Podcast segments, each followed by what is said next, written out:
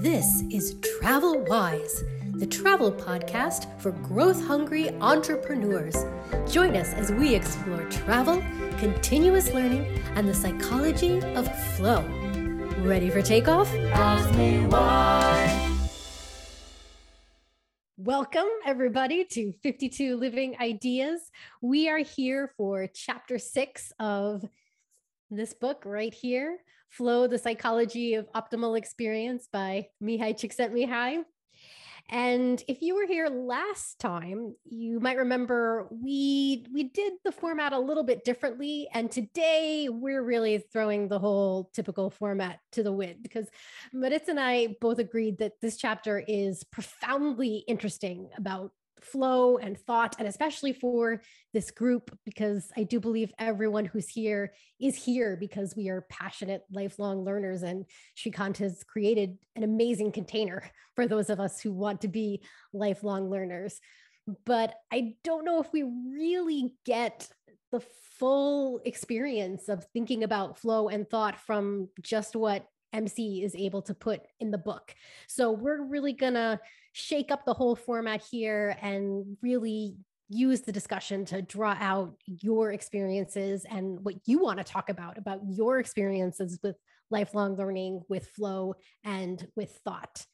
That said we do have a quick slide presentation to at least get everybody started. This meetup it's open and we want to make it accessible. If you've read the chapter or not so maybe it's been a couple weeks since you read it.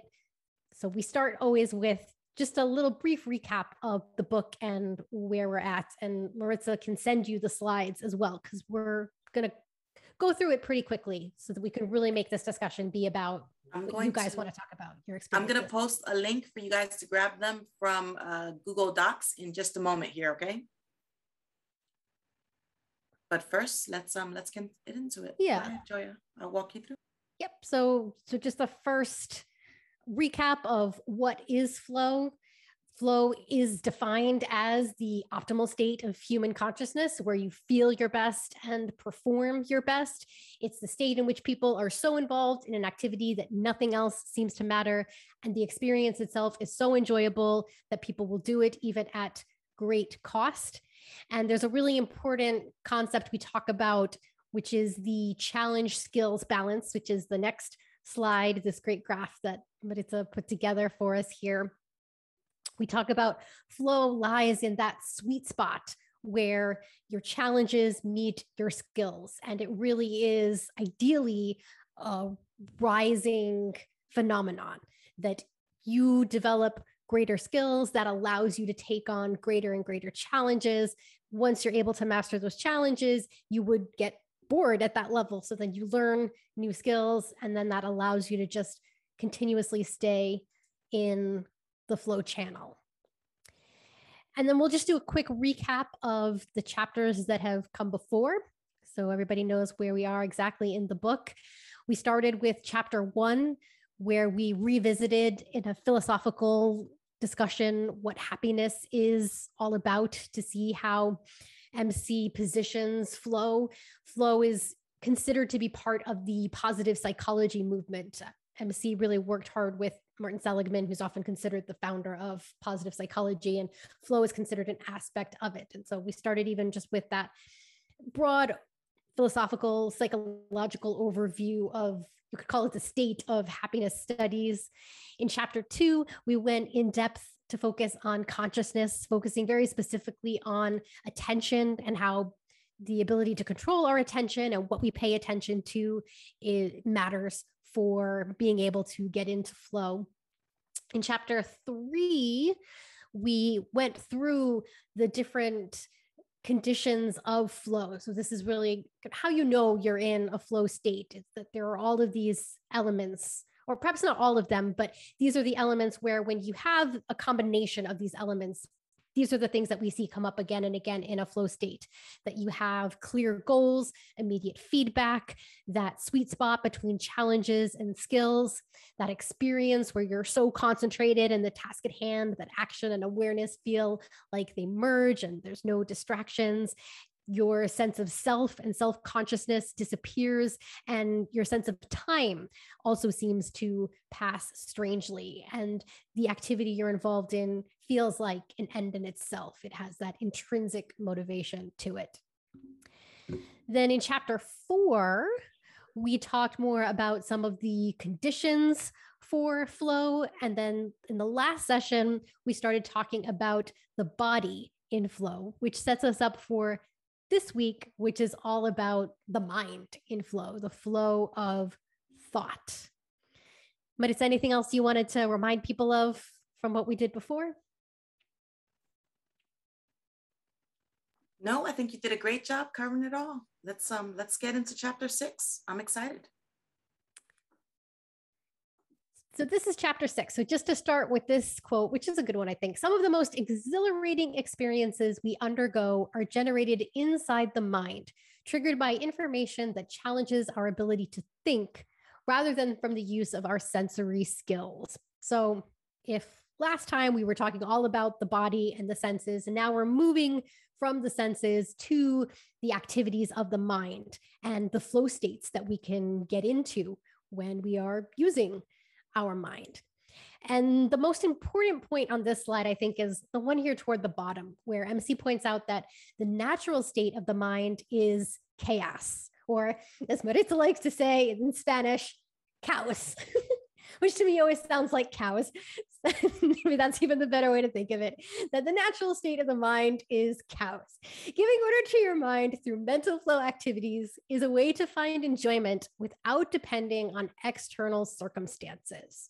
So, this is all about how you use your own internal ability to control your thoughts and your thinking to be able to put yourself in this condition where you're able to achieve flow and find that enjoyment of flow in spite of whatever the external circumstances are.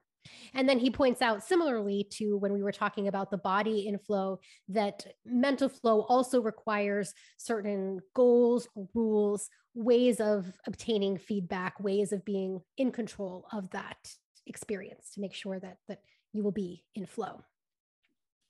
I would like to add here that I want to put in your mind the idea of intentionality.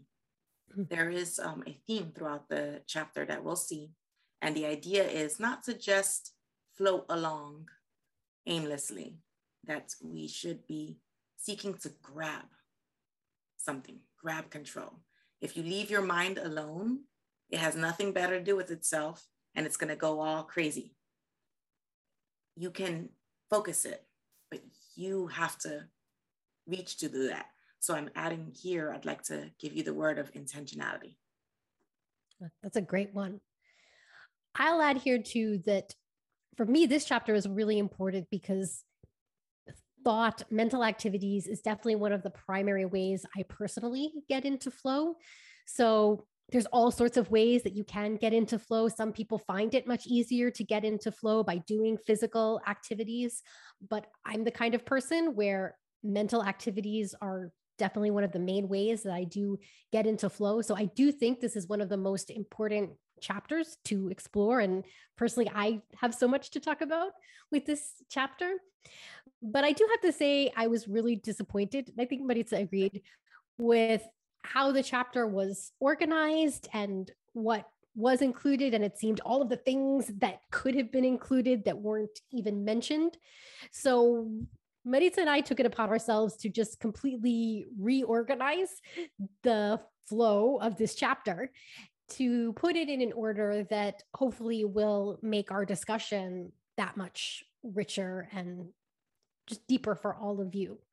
So we're actually going to go toward the end and start toward the end of the chapter and then work our way through the material, not in the order that MC gave us. So we're actually going to start with the idea of wisdom. This was a section toward the middle of this chapter about philosophy, but he stresses wisdom more broadly. And I think this is the most general way that we can get into this topic because it is the integration of all of the branches of learning. And that's really what we want to talk about.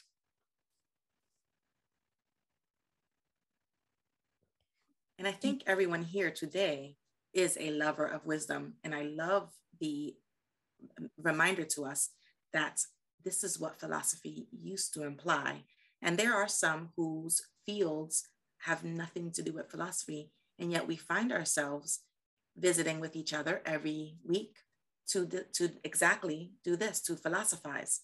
And we do it because we do have this love of wisdom and wisdom gathering. And I do love this one quote you have here on the slide, the one that says, if a person feels coerced to read a certain book, to follow a given course because that is supposed to be the way to do it, learning will go against the grain. But if the decision is to take that same route because of an inner feeling of rightness, the learning will be relatively effortless and enjoyable. And to me, that's the core idea here that I think we want to explore is how do we find, generate, create that inner feeling of rightness so that learning can be effortless, enjoyable, and so much more valuable to us. And I'm going to point out to you here again it's the decision is made. So you are the one making the decision. So we're ready for the next slide, do you think? So again, now this is more toward the end of the chapter, but to my mind, where I believe we really should start, where he's making this distinction between amateurs and professionals and pointing out that the word amateur comes from that Latin root amare, which means to love. And that's really what we're talking about here. I think, especially in our society where many of us are knowledge workers, or we really do rely on a certain specialization for our professional careers. It's perhaps often easy to think about learning skill development in terms of being a professional. Uh, there are perhaps certain skills that you might not ever even think to explore or work on precisely because you are not a quote unquote professional, because it's not your job, because you're not an expert.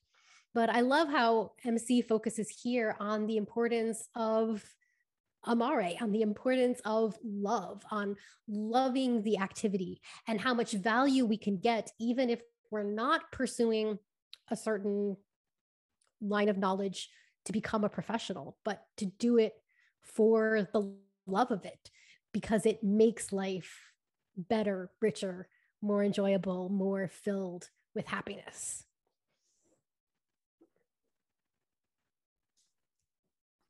Yes, and I mean, I think that that's a perfect way to state it is the when it does not feel like it is a chore, that's the path we're going to keep following. And I love seeing it pointed out that there are words that we use that provide a negative connotation unnecessarily to this process of learning. It seems to be frowned upon to be dabbling in various different topics, when in fact, that just brings enrichment and variety to one's life. And I think that it should be celebrated. So I do love seeing here that it's expressly pointed out in black and white, you know, that there are these words that are negative words and they're not necessarily all that terribly important to focus on if we find something we want to do. Um, and the process of lifelong learning can only be entered into if we kind of set aside these societal limitations. And that I think then takes us to what is the very end of the chapter, but where Maritza and I agreed we both really want to begin, which is this idea of the challenge of lifelong learning. And I think it especially applies to all of us here in this community. I think that is the thing that unites us. Everyone on this call in the 52 Living Ideas community is this real passion for lifelong learning. And there's some great quotes here. The mind offers at least as many and as intense opportunities for action as does the body, and a person who foregoes the use of his symbolic skills is never really free. I love even the connection that he makes here between the pursuit of lifelong learning, the development of your mental skills, you know, that's what he's referring to here your ability to deal with symbols that if you don't accept that challenge and make that decision, make that choice to improve your abilities in this sphere, that you never achieve freedom. I think that's a really interesting and uh, Maritza, did you want to say anything about the rest of this slide as well? Or should we uh, go to breakout one, I just uh, for this one, I do want to state that you know the um, and some of it's I didn't put all of it in here, but when he's talking about the story of education, he actually points out the very, very sad fact that for many of us, the 12 year education process in, in our country, if, if one hails from the United States specifically, he points out that it is distasteful and it actually turns many of us off towards the learning process. And it's, it's crazy. But what he points out is that the reason for this distaste is because these are methodologies of learning that are forced upon you. So they're not inherent within you, they're not yours. It may be a process or a subject for which you have no desire. And we talk a little bit about desire in some of the other um, 52 Living ideas concepts, but you know, the, the way of grabbing something and intentionally making it yours and moving forward with you know intent and with joy and to get yourself into that perfect flow path there you have to desire it and it's pointed out to us in this little section that you know we need to realize that if we are the sort that says oh i hated school you probably didn't hate the learning aspect you hated the aspect where it was forced upon you to delve into something over which you had no interest. And so here the admonition is please set that aside and try a different approach because we are certain, just absolutely certain, that if you do, and if you find that thing, which is your desiderata, which is your desired thing, and I'm stealing that totally from the design way, if that is your desire, you will find it so easy to move forward and you will almost accidentally find yourself in the flow state, which is what we all want, right? Exactly. So, Maritza and I thought we'd actually jump into the breakout rooms now so that you all really have an opportunity to reflect on this question, to reflect on your desiderata when it comes to lifelong learning. This could be even the sessions within 52 living ideas that interest you the most and beyond that what are the different aspects of lifelong learning that have really called to you, to your passions, to your intrinsic motivation to share from your personal experience. And then as you're reflecting on your own passions for whatever it is about learning that fascinates you, the question we came up for you all to consider was how can we then take control of the direction of learning ourselves. So once we even identify that we have this passion, what else can we do to really have to stress that word intention? Like how do we go from just the passion to the intention, the direction, the action to actually get in flow and make the most of our lifelong learning? So we want to put you in the breakout rooms now so that you have the opportunity to reflect on all of that then we'll come back and just quickly go through the topics that MC mentioned, some of his viewpoints on that. But in my opinion, he barely scratched the surface on what there is to talk about. So I think this conversation is going to be much better when it's grounded in the particular aspects of the flow of thought that interest all of you. So that's why we're going to do the breakout rooms. We'll quickly go through whatever else MC has to say, and then really turn it back to the whole group to do the lightning round of questions and talk amongst the group as a whole about those aspects of the flow of thought that matter the most to the people who are here today. Uh, does anybody have any questions so far before we do the breakout rooms Uh, and then Maritza too, if there's anything that I haven't said that, that you wanted to make sure to add here. I think we're good. Um, just, you know, we're gonna, I posted the discussion question in the chat. So um, you guys will have it for you for reference when you go into your breakout rooms. And we'll see you all back in about 20 minutes. I mean, unless uh, like if anybody, I guess if anybody has any questions now, you can just raise your hand, type exclamation point in the chat. Otherwise, um, we'll put you all in the breakout rooms to discuss lifelong learning, the flow of thought, and how we can take control of the direction of our learning to make the most of our learning and make it a real flow experience. Oh, Jyoti has something to say before we go. Yeah, my question is um, I'm not uh, totally clear. Uh, you're not just talking about 52 new ideas, you're talking about anything related in the same area, not necessarily the same thing. Yeah, so anything- any yeah, I think that's a great question. Yeah, we're we're curious anything that you are passionate about in your lifelong learning. Um, I would assume for the people who are in this group that I mean there's now so many different sessions that are available. Even Shrikant can't make all of the sessions of 52 living ideas anymore.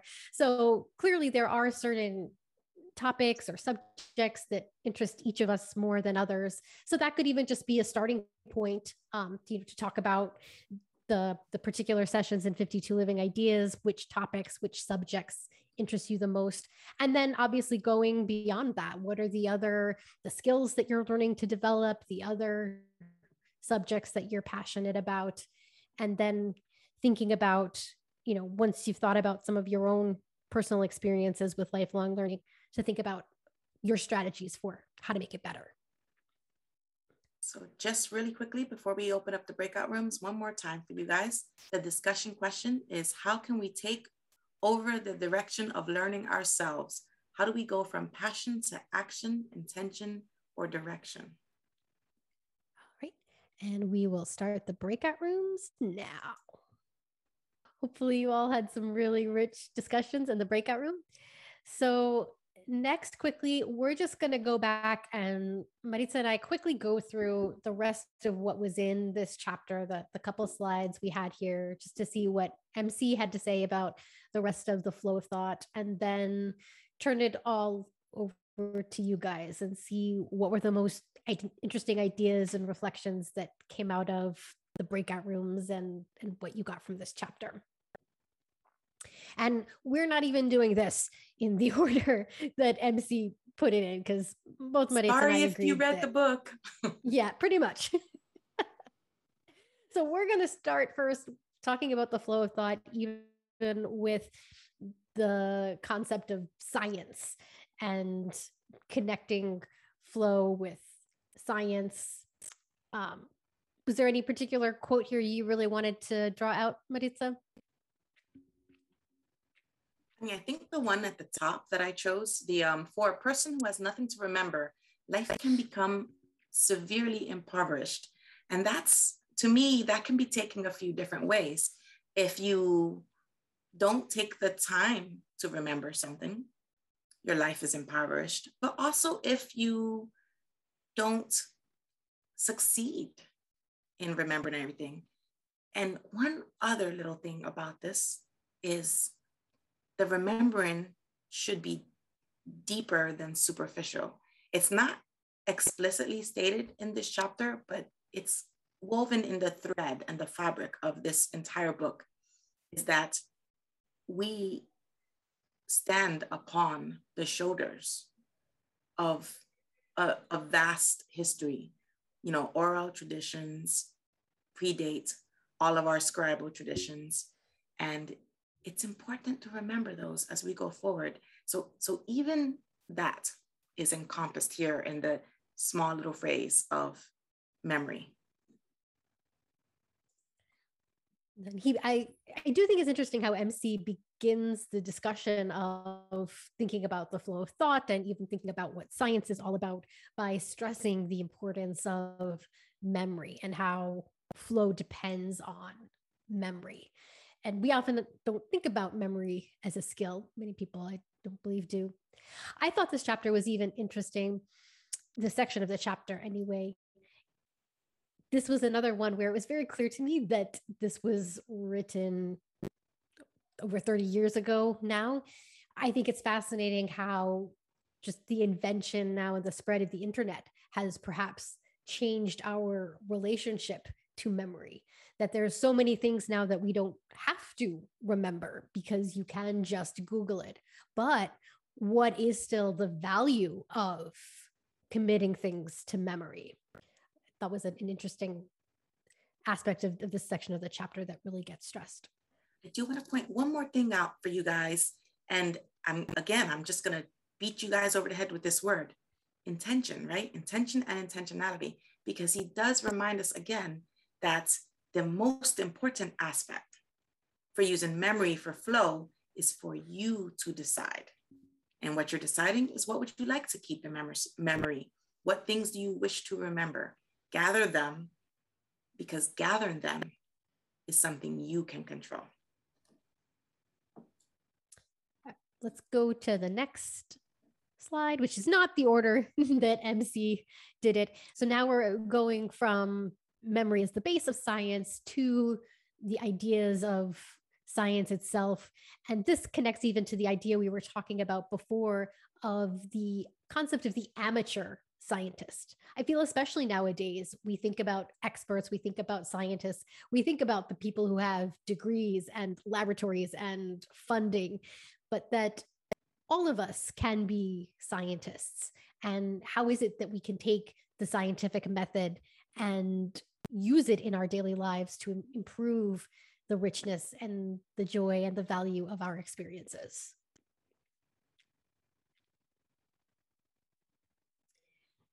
And again, not in order. We're going from here, from science to history, or as he refers to history here, Clio, like the the muse from the Greek mythology, again, connecting it with this idea of memory and how you don't have to be a professional historian to get the value of history. And just how important it is, even for your own sense of personal identity, to be a historian of your own life, your family, your community, and how valuable that can be.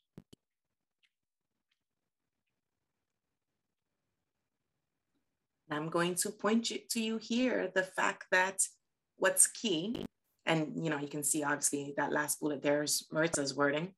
the key here again is to take ownership of the knowledge gathering. And I do love that phrase, knowledge gathering. It's just a different way of saying the, that you're learning, the learning process, right? So it says when it is the individual personally deciding which aspects of the past are compelling and pursues them with a focus on the sources and details that are personally meaningful, then learning history can become a full-fledged flow experience. And what he means here is that, you know, the, the boring list of dates and names and places that you were perhaps forced to endure in your educational learning doesn't have to resemble anything what you choose personally to learn um, you know, I, I used to make jokes and say I'm a wealth of useless information because the things that I've chosen to remember are weird and random and most people don't care about, but they're enjoyable to me. And through uh, this book here, I'm learning that it's not as meaningless as I thought. So that was just me. I'm pointing out to you again, you know, this, um, it's another way of saying intentionality, right? To take ownership of the knowledge gathering. I love that. Next, we're going into the rules and games of the mind, where he's talking really explicitly about patterns, symbols, the ways that we order what's in our consciousness conceptually, how this brings order to an otherwise chaotic mind, and how we can get into flow by playing with ideas, whether that's through actual games or just through the rules of whatever the particular symbolic system is. So that could be even the rules of poetry was one of the examples he gave, writing poetry, or even rules of grammar in writing prose, or it could be an actual game. I loved he gave the example of crossword puzzles and not just doing crossword puzzles, but creating your own crossword puzzles as a way to tie it back into what Maritza is stressing here to really take ownership, take control of the rules themselves, where you create the rules and the order and create the game that brings order to what's in consciousness. And then this flows with that again the concept of the play of words through poetry, writing, or as he points out here, even a conversation. And maybe that's something we can all think about for our particular experience here with 52 Living Ideas. How is it that we can order this conversation? Hopefully, Maritza and I did something to help give the conversation a, a, certain amount of order, but I know we can always be improving. And this is perhaps an opportunity to think explicitly about that how it is that we can bring intentionality to conversation to make it more of a flow experience. The nice thing about these last two slides is that I feel like they are, they take us one step deeper from after encouraging us that we ourselves can be we can take control of the learning, learning process by becoming amateur scientists, amateur historians. And now it tells us what you can do while attempting to become amateur in whatever topic you desire. You can use different types of games and words in order to help you kind of concretize that the because for example i don't know if any of you have written poetry or done any type of writing exercises but sometimes poetry is like this it's this feeling within you that makes your body all tight and it just has to come out right? And so it's like this tingling and it's just like word vomit and it just comes you know you start writing and when you next look up the page is full of verse. But sometimes you're in a different space and you intentionally grab the book, the paper, and you write. And maybe you'll decide you're going to do a, you know, A, A, B, B, A, A sequence. And you slowly write down these verses and, and the process of having the words fit into the identified verses is calming and enjoyable. Those are two entirely different processes, but both of them are doing the same thing. They're sharpening your mind, your learning skills, and your ability to focus. But the neat thing about that is you're totally unaware that it's doing any of that because you're you're only all you know is that you're doing something that is enjoyable to you, something that is within your desired things you know, as we brought that up, I'm bringing that up again because I do, it's a phrase I love from um, the, um, the, the Design Way book. And within this set of desired things, everything else that you're getting out of it is almost incidental. So it's neat because while you are making the intentional decision to play with words, all these other things are falling into place for you. And it's not that it's like unbeknownst to you, but it's without any extra additional effort on your part, which is just lovely. And that adds strength to what we've been saying all these past weeks walking with you. The idea that if you find that perfect sweet spot and you enter into flow state, everything you're doing is seems effortless. All right, and that's it. We've come to the end of our um, presentation, Joya. So next, we really do want to turn it over to you to hear about what were the best ideas and reflections that came out of maybe what you got out of the chapter, maybe even more what you got out of the breakout rooms. So just a reminder, if you'd like to ask a question, put forward a comment or a topic to talk about, you can raise your hand in the chat function or type exclamation point and we'll get first every we'll we're going to do this like a lightning round where we'll we'll just go through get everybody's questions or what they want to talk about and then we'll just go through as many as we have time for. And we do have a hard stop right before nine o'clock today and, and i will mention that there is another meetup right after this one. Shrikant is attempting something really ambitious of thinking about how to integrate the stoic way the Tao way and the design way so we're definitely going to make sure that we are done in time so everyone can leave this meetup and hop on. A, it's a different Zoom link, which we'll give you. But I guess for now, um, who would like to get us started with a question or a topic of on the flow of thought? Looks like Jyoti has something to get us started first.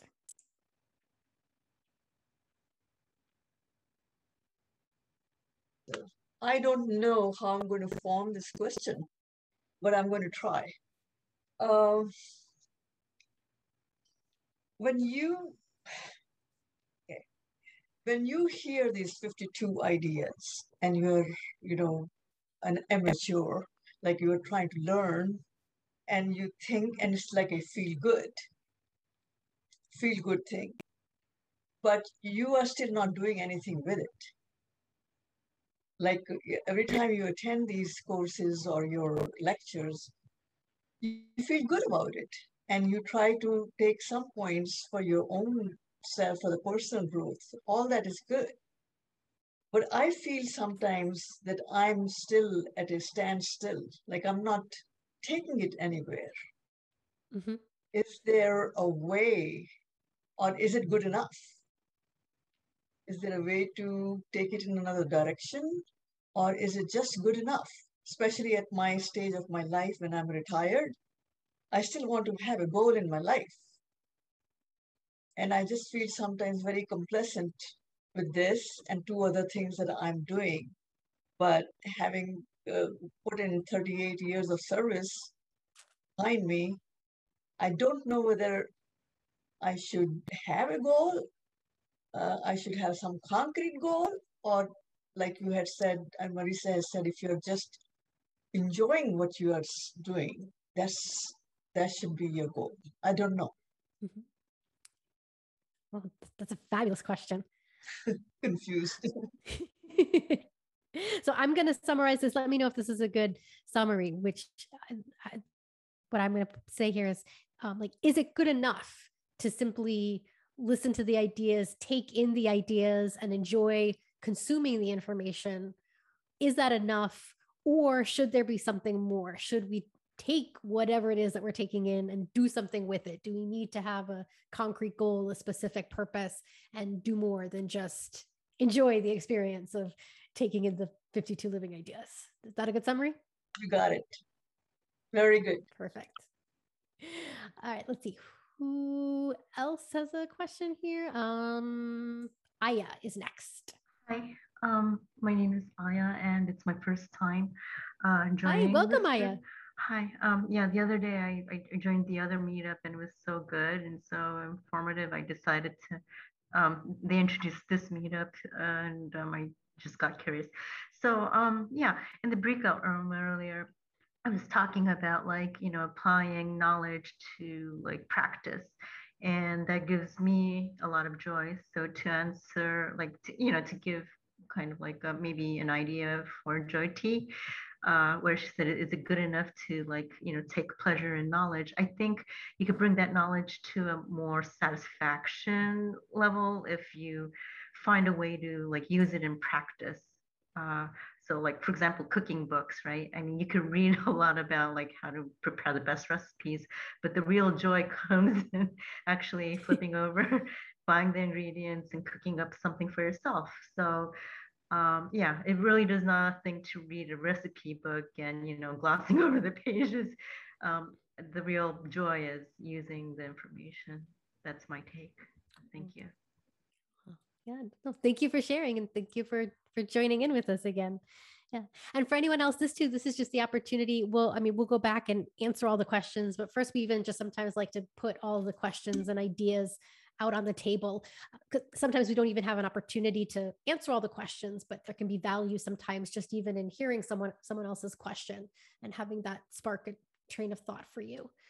So let's see who else might want to consider let's see, contribute a question here. It looks like next is Ambika and then Julie, then Evanique and Judith in that order. Ambika first though. So I was curious about what Jyoti said, and may I share something about what she asked instead? Mm-hmm. Mm-hmm.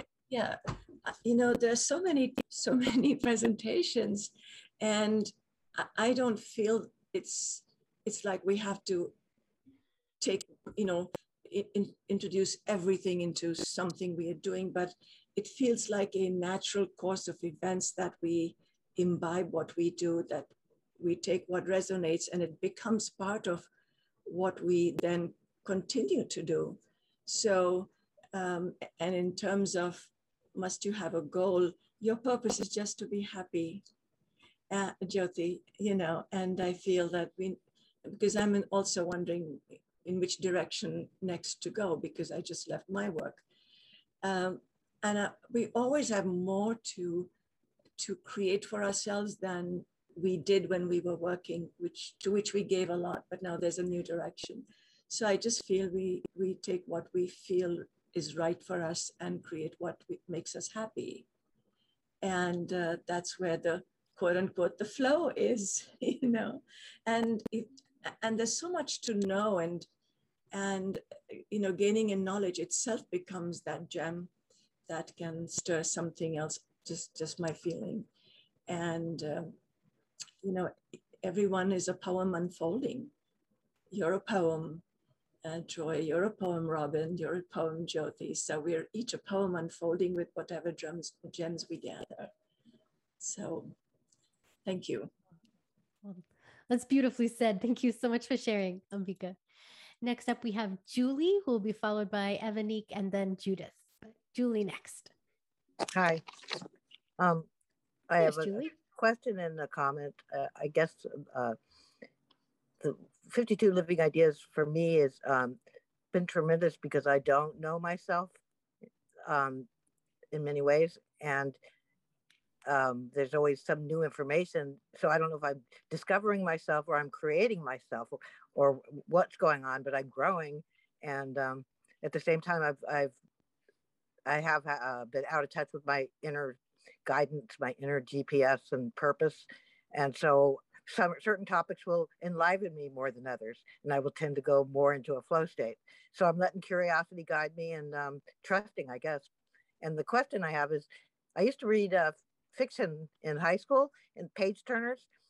would that be considered a, a flow state when you forget yourself and you're so at one in the book? Oh, absolutely. I, to me, that's even one of the most important ways that I get into flow on a regular basis. I'm totally that person that can get absolutely lost in a book. I, I even get lost in books that people find dry and boring. It doesn't even have to be an incredibly suspenseful one for me, but absolutely. I think that's a perfect example of, of how you get into a flow state. And thank you too for the point that you made too of being led by curiosity. I think that's that's an important concept that we haven't talked about yet in this discussion, but that is key to flow. That following your curiosity is the way to connect in. Certain thinkers I know have suggested this point. Um, Elizabeth Gilbert, I remember, famously made this point in I don't remember which of her books or lectures, but we we've been talking about having the intrinsic motivation, having the passion for something, but passion can be a lot. And sometimes you don't need the full fledged experience of red blooded, brimming passion. Sometimes you just need that little spark of curiosity that, oh, what if that, that just that little nudge that gets you into something. And then curiosity can grow and expand and Oh no, Joy, I think you froze.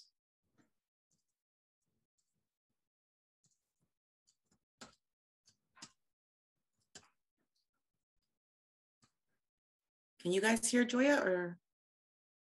No, all right. I'm gonna jump in here for a second until she gets back.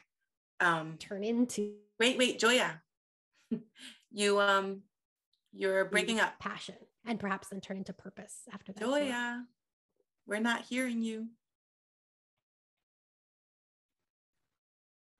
I don't think she realizes that she's broken up. Oh no. Oh, she fell off. Oh no. All right. Well, you guys are stuck with me. That's terrible. Um, so what I will say is that the very first page of this chapter, The Flow of Thought, does tell us that reading is um, that among the many intellectual pursuits that are available, reading is currently perhaps the most often mentioned flow activity around the world. And then I'm going to point out to you, because, you know, I'm beating you guys over the head with this word intentionality, right? So I would like to point out, think about a book that you had to read because it was required in your studies as a child and contrast that against a book that you yourself picked up because it looked interesting. Think of the difference in how you read it, how quickly you inhaled it, and how fondly you remember it. And that there will help you get an idea for that flow state that you're seeking, because that's where we're trying to be. Okay, so thank you, Julie. Um, Evanique, you were next up. Hi. Um, so I was thinking of feeling and flow and how that fits. So when I say failing, I what I mean is like you try something out, it doesn't work. And then for most people, myself included, a lot of times, it, that ends the flow cycle and we just kind of abandon it. And I guess my question is how do you stay in flow when you're failing, or do you create a new flow? Um, and something Julie was saying also struck me about the creating of self that, you know, she was using 52 living ideas to create the self. I think that's a beautiful way to put it. Um, and I think a part of the flow is creating yourself. And I think it also falls into figuring out like how to create or know yourself is figuring out what works for you and figuring out what doesn't. So for me, for many years, I had this this claim that science, I'm not a science person. I'm not sciencey. And then all of a sudden now I'm doing a meetup on Design Way, which is really science. And I'm like, huh. But it's so interesting every time it's talked about by Shrikant. I'm like, well, let's see how this works. And so I guess that's my question is just like, if you're failing, how do you stay in flow? or if it's not working? I think that's a great question. Oh, good. So, Did you catch that, Joya? Or do you need me to recap it? Um, you can recap it. I like Zoom kicked me off. I went to like ask Ebony to unmute and it kicked me off. I don't know. You were you were frozen for a whole two minutes before you realized before you got kicked off. We didn't hear like two minutes of your words. Oh no. Sorry. You want to give me the quick recap then, or you can just take it on to the next one. I I just hijacked um. I hijacked um your um moment and read them from the first page and reminded them that um reading was mentioned as uh, the most uh, popular uh, flow state, and um I pointed out to them that they should consider a book from uh, uh, their early school days, where if they were forced to read it versus a book they chose for themselves. And, um, you know, because the word of the day is intentionality. And here, Evanique asked us, how does failing fit into flow? How do you stay in flow when you're failing? Do you create a new flow? So I love that question. I know. We'll so definitely we have, get back to that one. We have to hear though from Divyesh first. But Judith, Judith, and then oh Judith, and then Divyesh. Yes. Sorry, Judith. You are next, Judith. That's all right. I almost backed out of asking my question because I thought maybe I'm going backwards here. But uh, listening to everybody that just spoke, um, maybe it kind of is in the same kind of line. Um, so, but I just wanted to, um, so when um, Maritza said, you know, have you ever had to read a book and then how did that compare to the book you chose to read? But you know, I've sometimes had to read a book or forced myself to read a book because it was out of my comfort zone and then been really, really happy that I did. So, and then Evanique was talking about failure, you know, and so the way I was thinking about almost similar maybe is like some so we're always talking about flow in terms of like oh you forget about time and you're just all in the zone but in aren't there sometimes like i'm thinking of scientists maybe but like projects or things that you set up for yourself that are very much flow activities as a whole but not every moment of them is a flow because you do have failures and you do have things that you do um, so they're a part of the uh, they're a part of the process, but um, is it okay to say that well the whole activity is a flow activity because overall it gives you that feeling, or that's not flow anymore? I think that's a good question. And one of the ideas that we learn is there's a concept of the flow cycle. And so usually flow is considered part of the cycle, but there is a one way, perhaps you could think of the whole thing as the flow cycle. And the flow cycle is this cycle of struggle, release, flow, and then recovery. And so that suggests that, so on the one hand, if you're inside that that cycle, you could say, well, the struggle aspect, the part where you're failing, the part where it's difficult, the part where you have to force yourself, the part where it does not feel pleasant, the part where you're learning the skills, the part where you're really using your conscious mind to try to do something hard that perhaps might not be flow. Then usually what happens is there's that part after you are using your conscious mind where you release this is this is the you know the phenomenon of it's like you know when you take the shower and go for the walk and you stop thinking directly about whatever the problem is and you just kind of let things simmer. That's the release phase. Then you go into flow, and flow is that state where you're really just more on kind of autopilot, more just going with the subconscious because now there's this match between challenge and skills. And then you're just in, in that state of flow. And then there's, you need a recovery period after that. Um, so, you know, when we're talking about flow, we could kind of think about it in both of these ways, I guess. You, I think to to what you're saying here, Judith, that you could think of the whole cycle as being part of flow. And I think that's a valid point that you you're not going to even get into flow unless you go first through the struggle and the release phase and then the recovery afterwards. So you know, there's one way to think about the whole cycle as necessary for flow. Or you could just focus particularly on that point when you are just completely absorbed in the activity and you lose sense of self and time passes strangely and your challenges and skills are perfectly matched so i think it, it's just kind of maybe depending on the perspective you you want to talk about it yeah. All right, let's go then to oh did, did you have a follow-up for that Next, no we, thank you thank you that's all yeah next we have divyesh and then mike s Hi, so, sorry. Hi. Uh, I think well, uh, my question, or rather comment, might just have been answered. I was, even I'm going back. I was referring to the reading mention, and I, I remember because when I was in school, we were forced in literature class to read. I mean, really things which absolutely held no interest.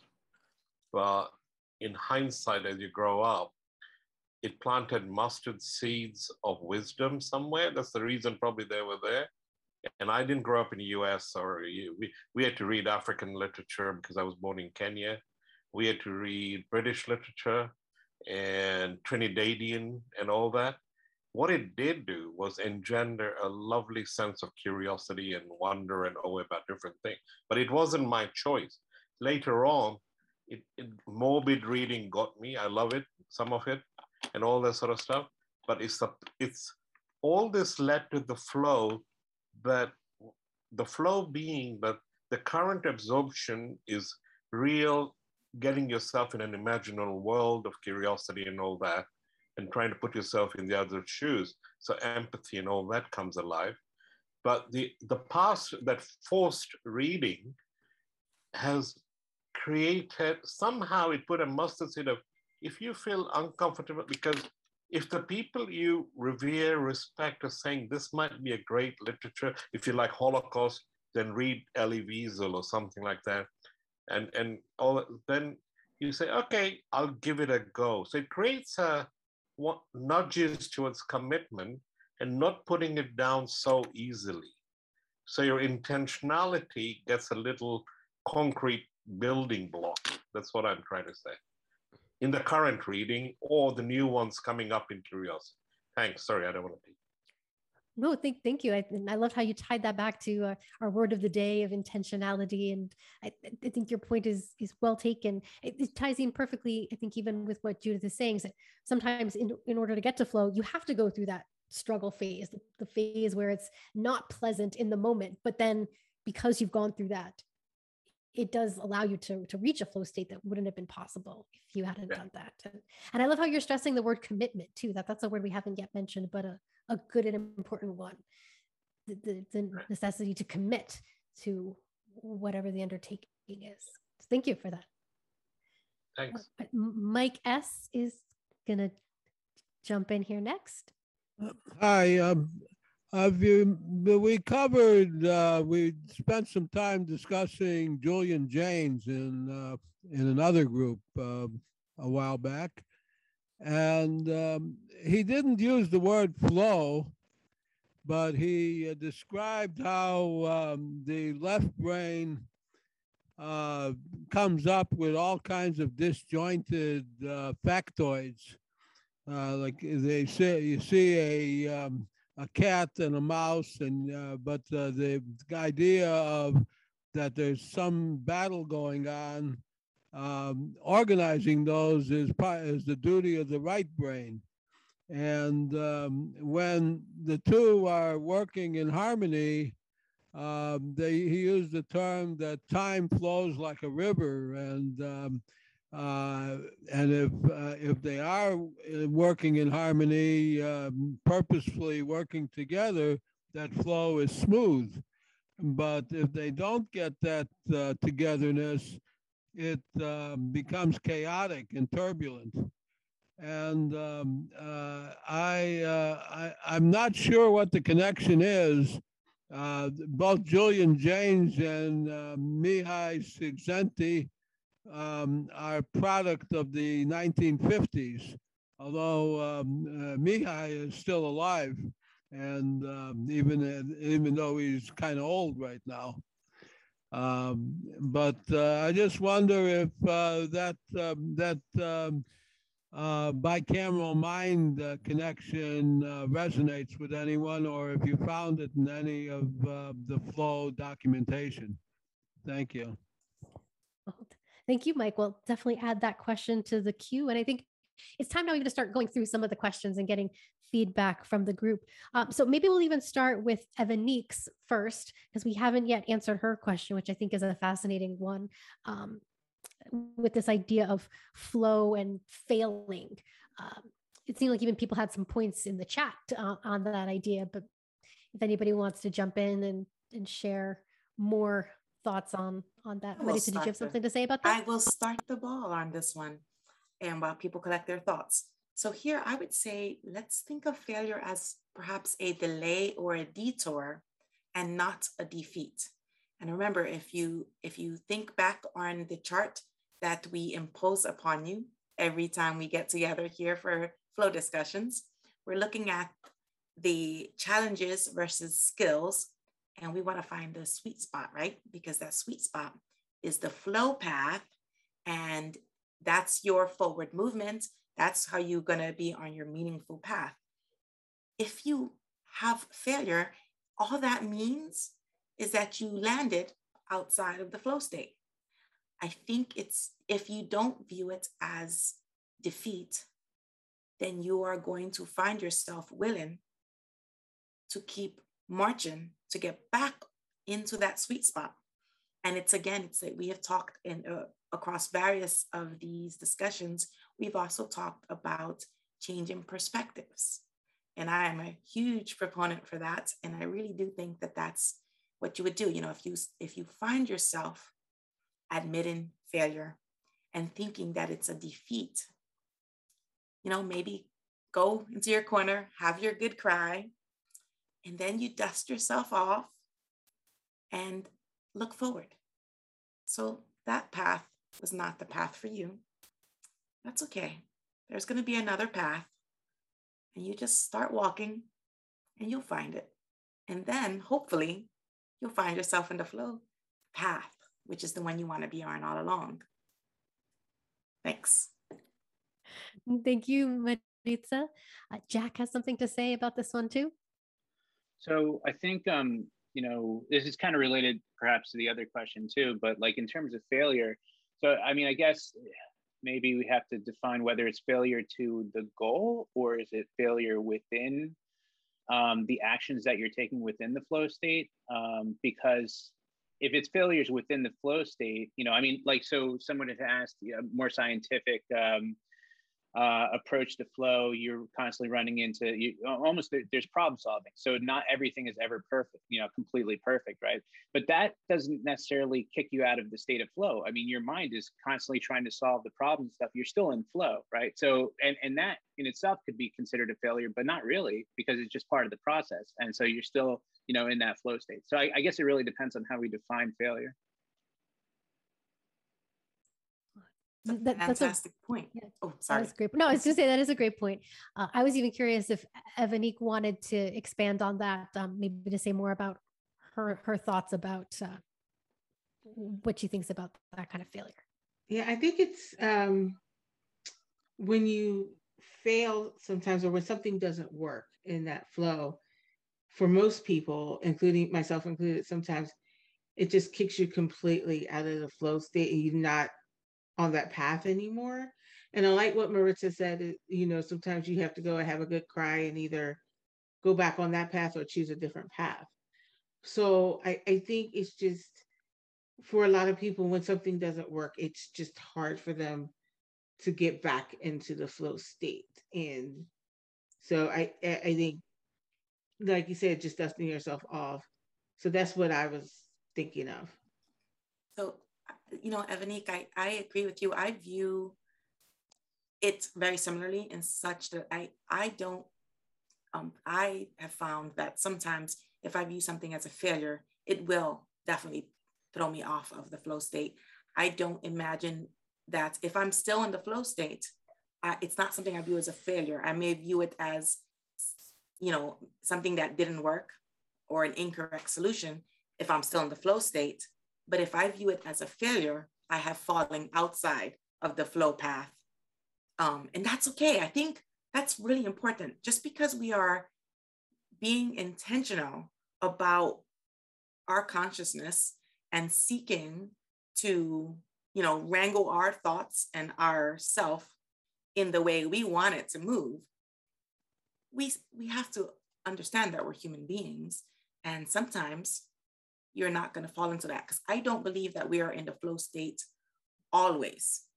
The goal is to be in the flow state as often as possible. So, you know, we should really forgive ourselves for acknowledging that sometimes it's just, we're just going to find ourselves outside of that flow state. And that's okay because that's not the important part.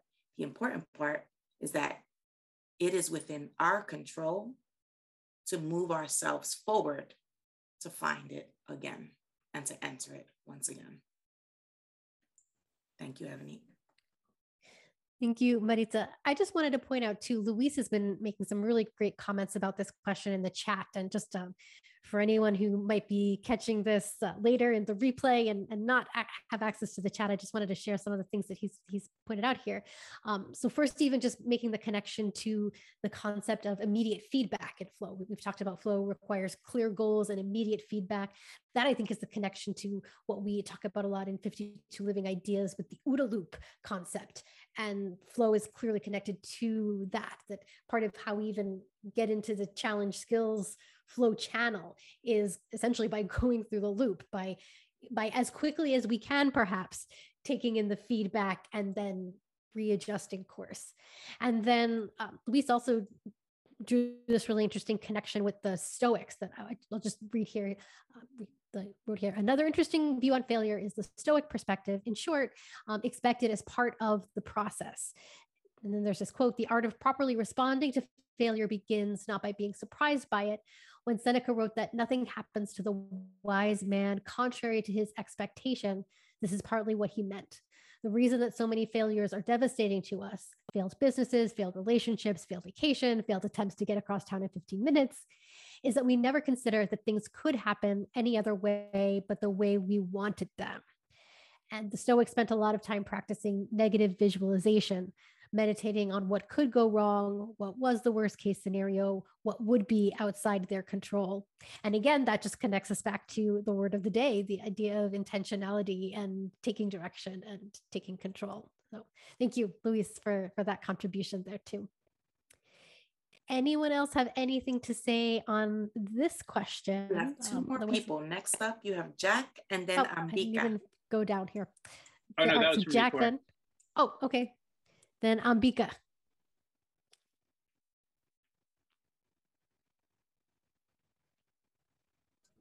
I just want to say, this is such a rich discussion, and you're bringing up some interesting um, points that I haven't thought about before. I think, Maritza, you said something about flow.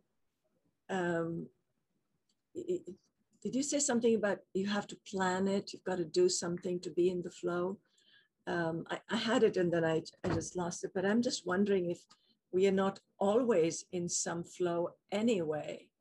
And then we pick what connects with one point and what connects with some other idea and some other idea. So I feel that for, for me, we're always braiding all the different streams of flow.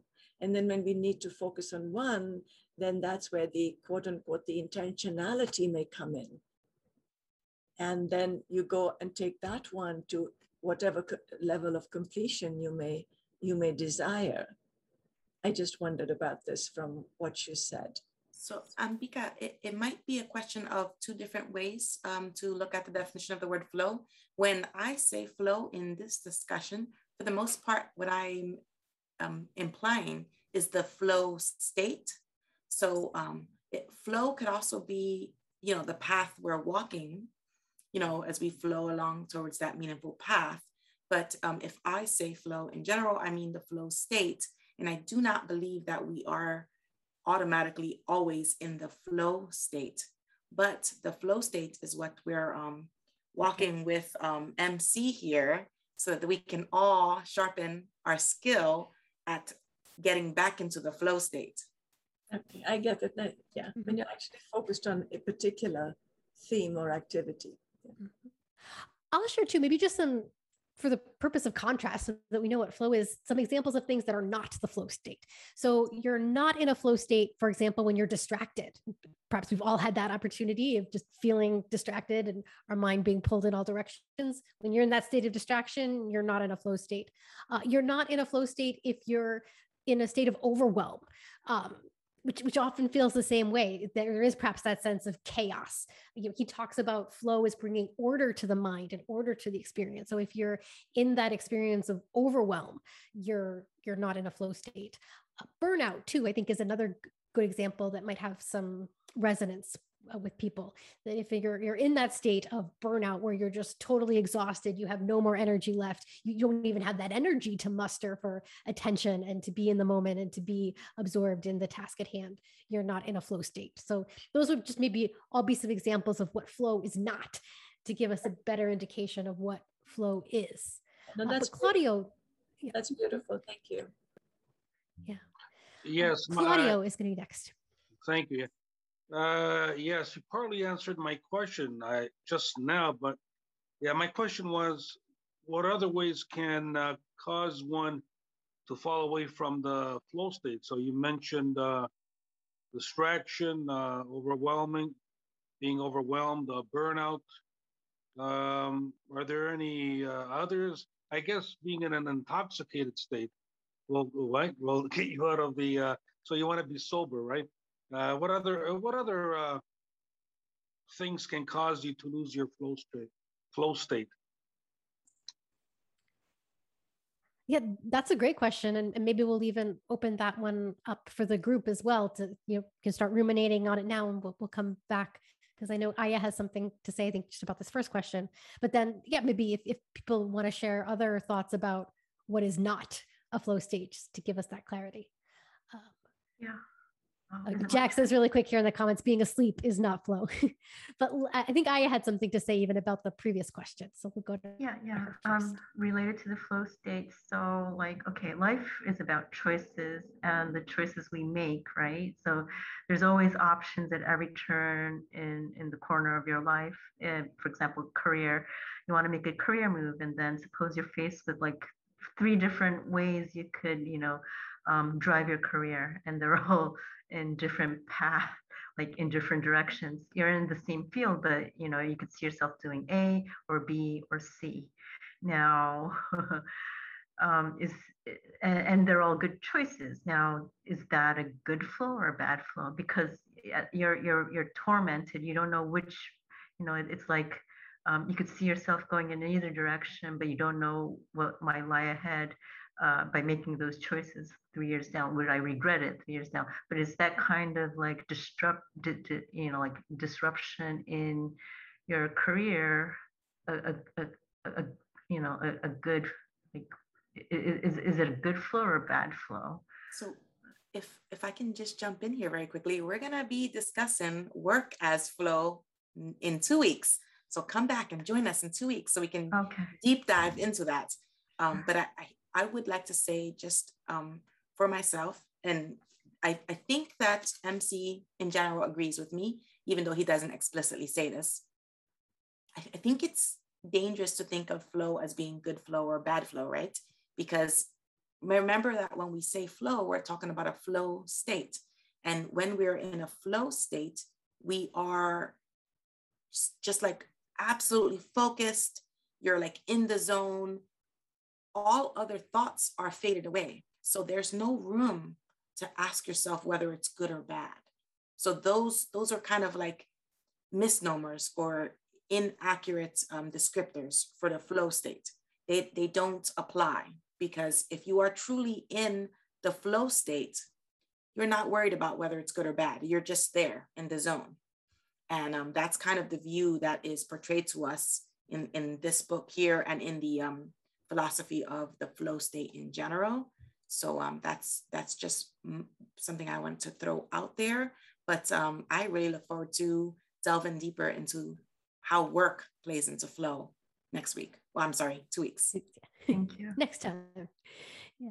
Uh, it looks like Max has something to say next. And then there's been some really great comments here in the chat too. Um, like Jyoti's been pointing out that uh, losses in life, so grief, I guess you could say, is is not a flow state.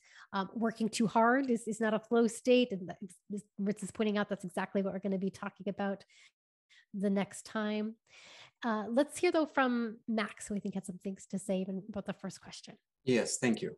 I wanted to go back to Claudio's question about what other states. And Claudio, um, I would put boredom in there as well, right?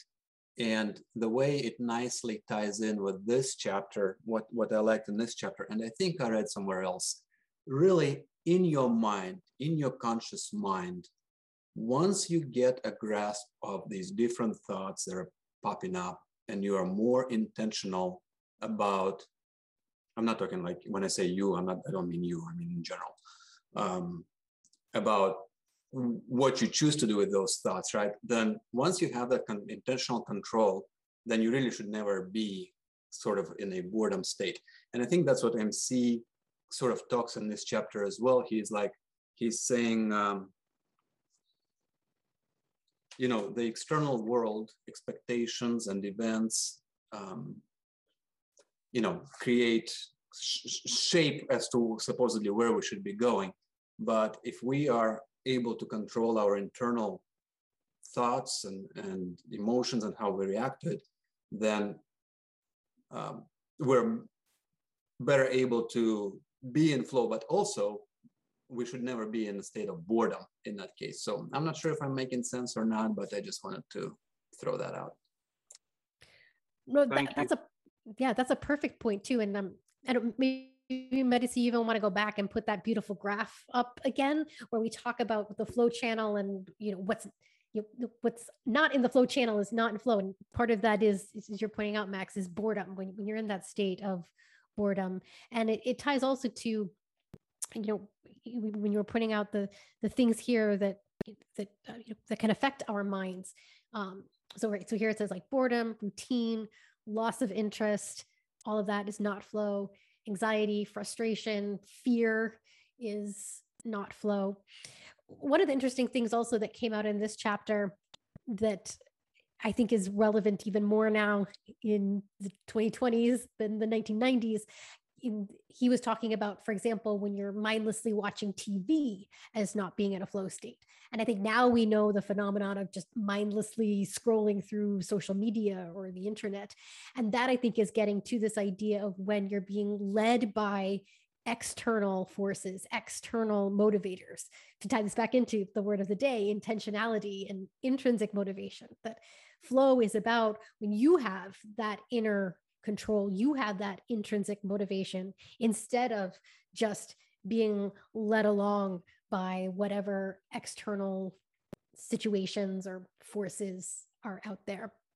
And then Luis was um, doing something interesting in the chat here as well, essentially trying to reverse engineer, uh, you know, kind of going from all of the conditions of what we know make up a flow state and then suggesting that if we look at some of the opposites of those that those wouldn't be flow. So for example we know that for flow clear goals are important for flow. So if you don't have goals that can you know take you out of a flow state.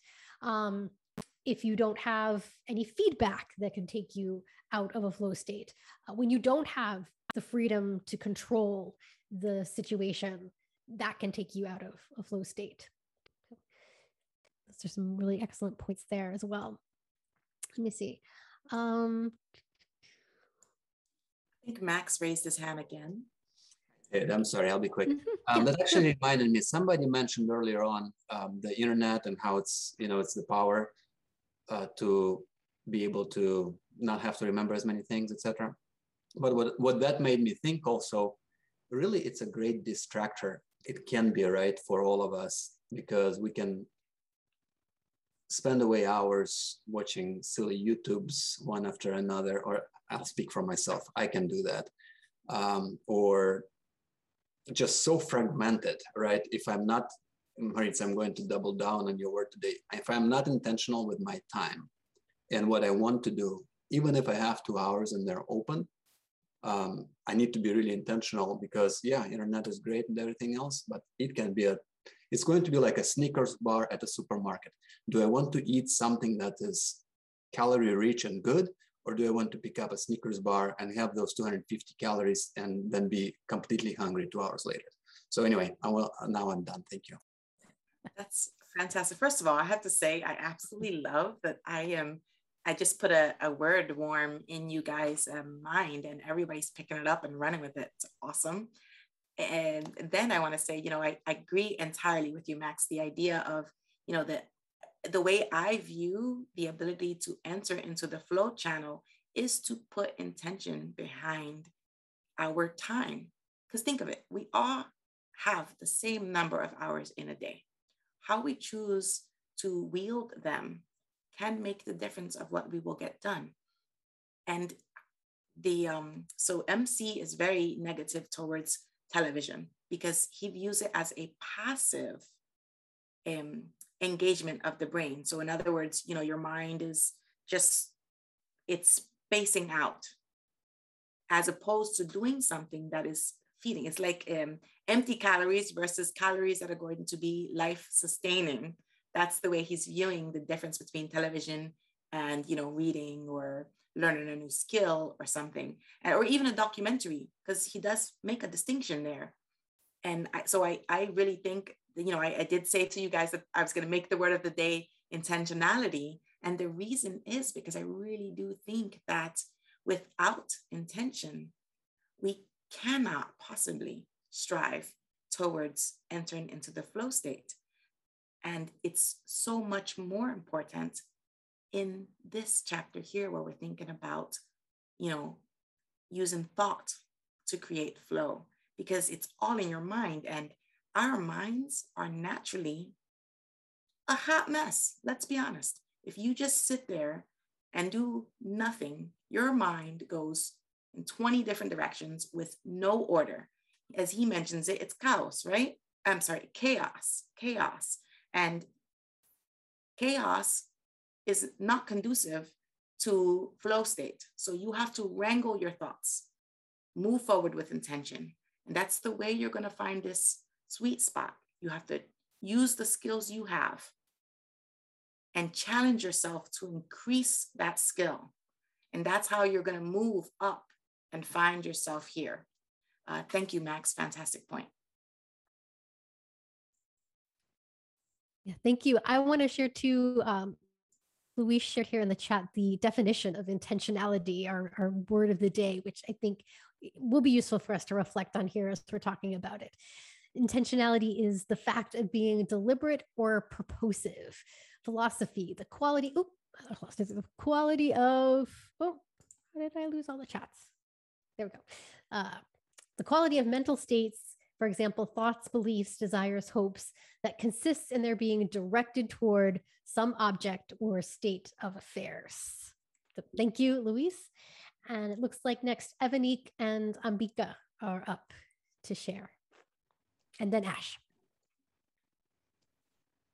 Um, I just wanted to say really quick when Maritza was talking about the mind, and I remember that from chapter six that the mind is chaos. And what I thought of is Jordan Peterson ordered in chaos. And I think one thing to just expand on that is like chaos can be beautiful, but it takes order to kind of give it form. Um, so I think flow kind of gives it the form. Like form is like order. I mean, the flow is order and form. But I think the chaos is creativity. So when you learn to harness that, that's where the flow comes in, and that's when the order comes in, and that's where the form comes in.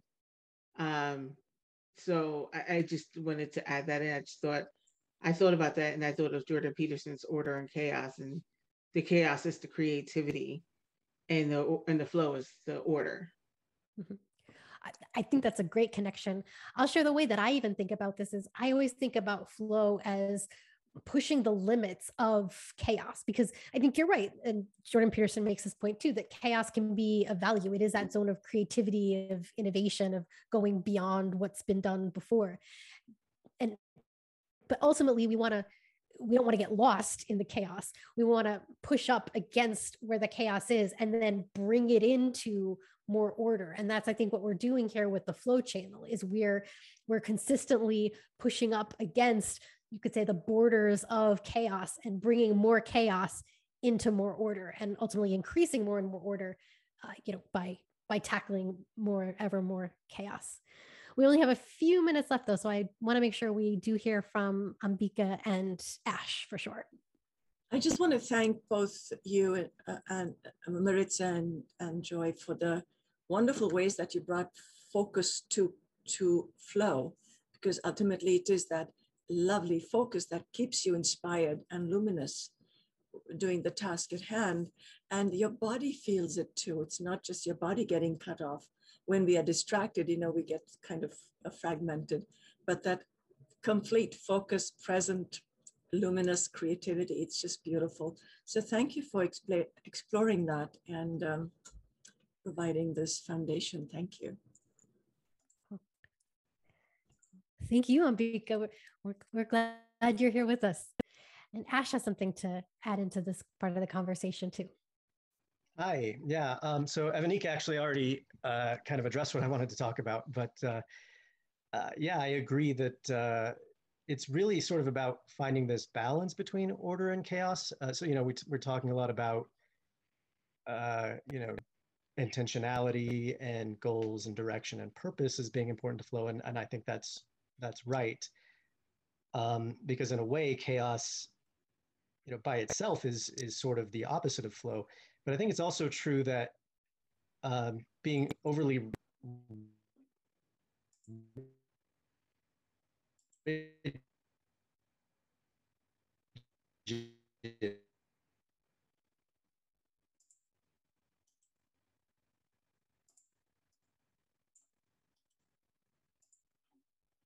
uh, want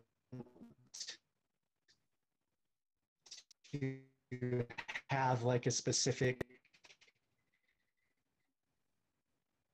uh, practical questions is always yes and no, or rather it's yes and yes, um, because it's really a spectrum and you're you're trying to encompass both ends of that because there's there's really value on both sides. Um, and sorry and so uh, what judith said in the breakout room was you know sometimes in flow so so you're going into it with goals and a direction but sometimes in flow it puts you on this evolutionary path that takes you in unexpected uh, directions into places that you couldn't necessarily have predicted uh, and I think maintaining that um, that flexibility is also really important uh, to flow. So I just wanted to highlight that as well. Oh, thank you for sharing that. And I, I think that is totally right that you know, MC talks about flow as bringing order to the mind, but it's not order in this rigid sense. It's order in this more creative sense and i think that that really is what we're getting at with the whole concept of the flow channel and the way that that's just an ever growing evolving phenomenon uh, and, and that's precisely the point that you, you can't get too rigid because if you get too rigid this was max's point that you fall into boredom and routine and that's not flow so that you know what life is all about is precisely seeking out that next big challenge that thing that's going to push you on the edge of chaos and then bringing that into order and consistently kind of going through that iterative process. Uh, I'm, sure it is a spiral the way that, that you would love it to be, Ash. Yeah. So, um, anybody have any last thoughts they want to share? I'm oh, going to jump in here really quickly. Speaking of um, spirals, the you know the idea of um, flow state uh, moving forward. You know, you also move forward in a spiral, as it were. Um, you know, or maybe forward is the wrong word, but the idea is that we should banish the concept of either or and consider vari- consider that most things in life can be a yes and situation. And I, I find that to be very freeing for us, especially when one is considering how do we keep getting back into the flow channel. You know, if you it's it's more limiting if you think of it as an either or mm-hmm. situation. Absolutely. And it's interesting that yes and is even one of the flow triggers of group flow. We haven't talked yet much about group flow, but there are certain flow triggers that happen specifically in group settings. And one of the ones that that's known certainly now if not when this this book was written is this concept of yes and which comes out of even the improv community I think has explored this in, in, great detail of how improv works best and then really just how groups work best is when there is this phenomenon of yes and of accepting whatever is there whatever gets brought up by the group. But i think this even applies to even when you're just by yourself and perhaps having you're trying to achieve flow in your own mind to say yes to whatever is there to whatever is present and real and what comes next I just want to point out we have a couple minutes left. Uh, if anybody has any closing thoughts to share, and then it is a different link for the next meetup group, which is at 9 p.m. Eastern time here. Again, this is going to be the broad integrative exploration of Stoicism, the Tao way, the design way all together. The link there is in the chat. And I, there's just a couple minutes left for any closing thoughts or then Maritza, I, I'll even leave it to you to because you you set us up here with intentionality and maybe even just want to give us some reflections on intentionality to close us out. Nope. But looks like Jack has Jack, one more Jack thing to raised say. His hand. And then yes, let's let Jack close us out. Okay. Oh, I no, I just had a quick. Uh, um, so on page 120, it, something that really surprised me. He said, uh, and this is relating to the TV watching and, and things like that. Um, he said, for instance, one of the simplest ways to use your mind is daydreaming, playing out some sequence of events as mental images, but even this apparently easy way to order thought is beyond the range of many people. I thought that was really surprising. I actually wrote surprising in the margin of my book because I thought everybody had the ability to just, you know, daydream at will. Um, I guess it's not the case. That was it.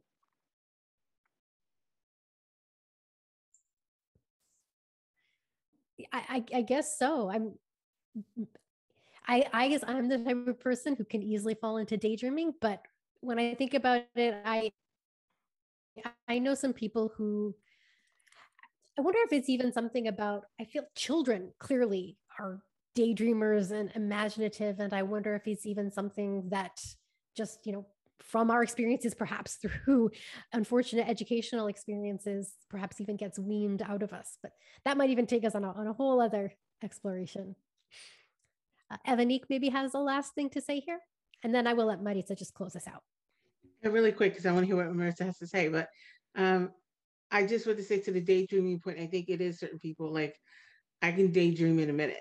like I can go off into my own world and I'll be looking right at a person and go off into my own world. But some people, the I, I just don't think they can. And and I don't I think it's just a personal thing. So go ahead, Maritza. That's all I want to say.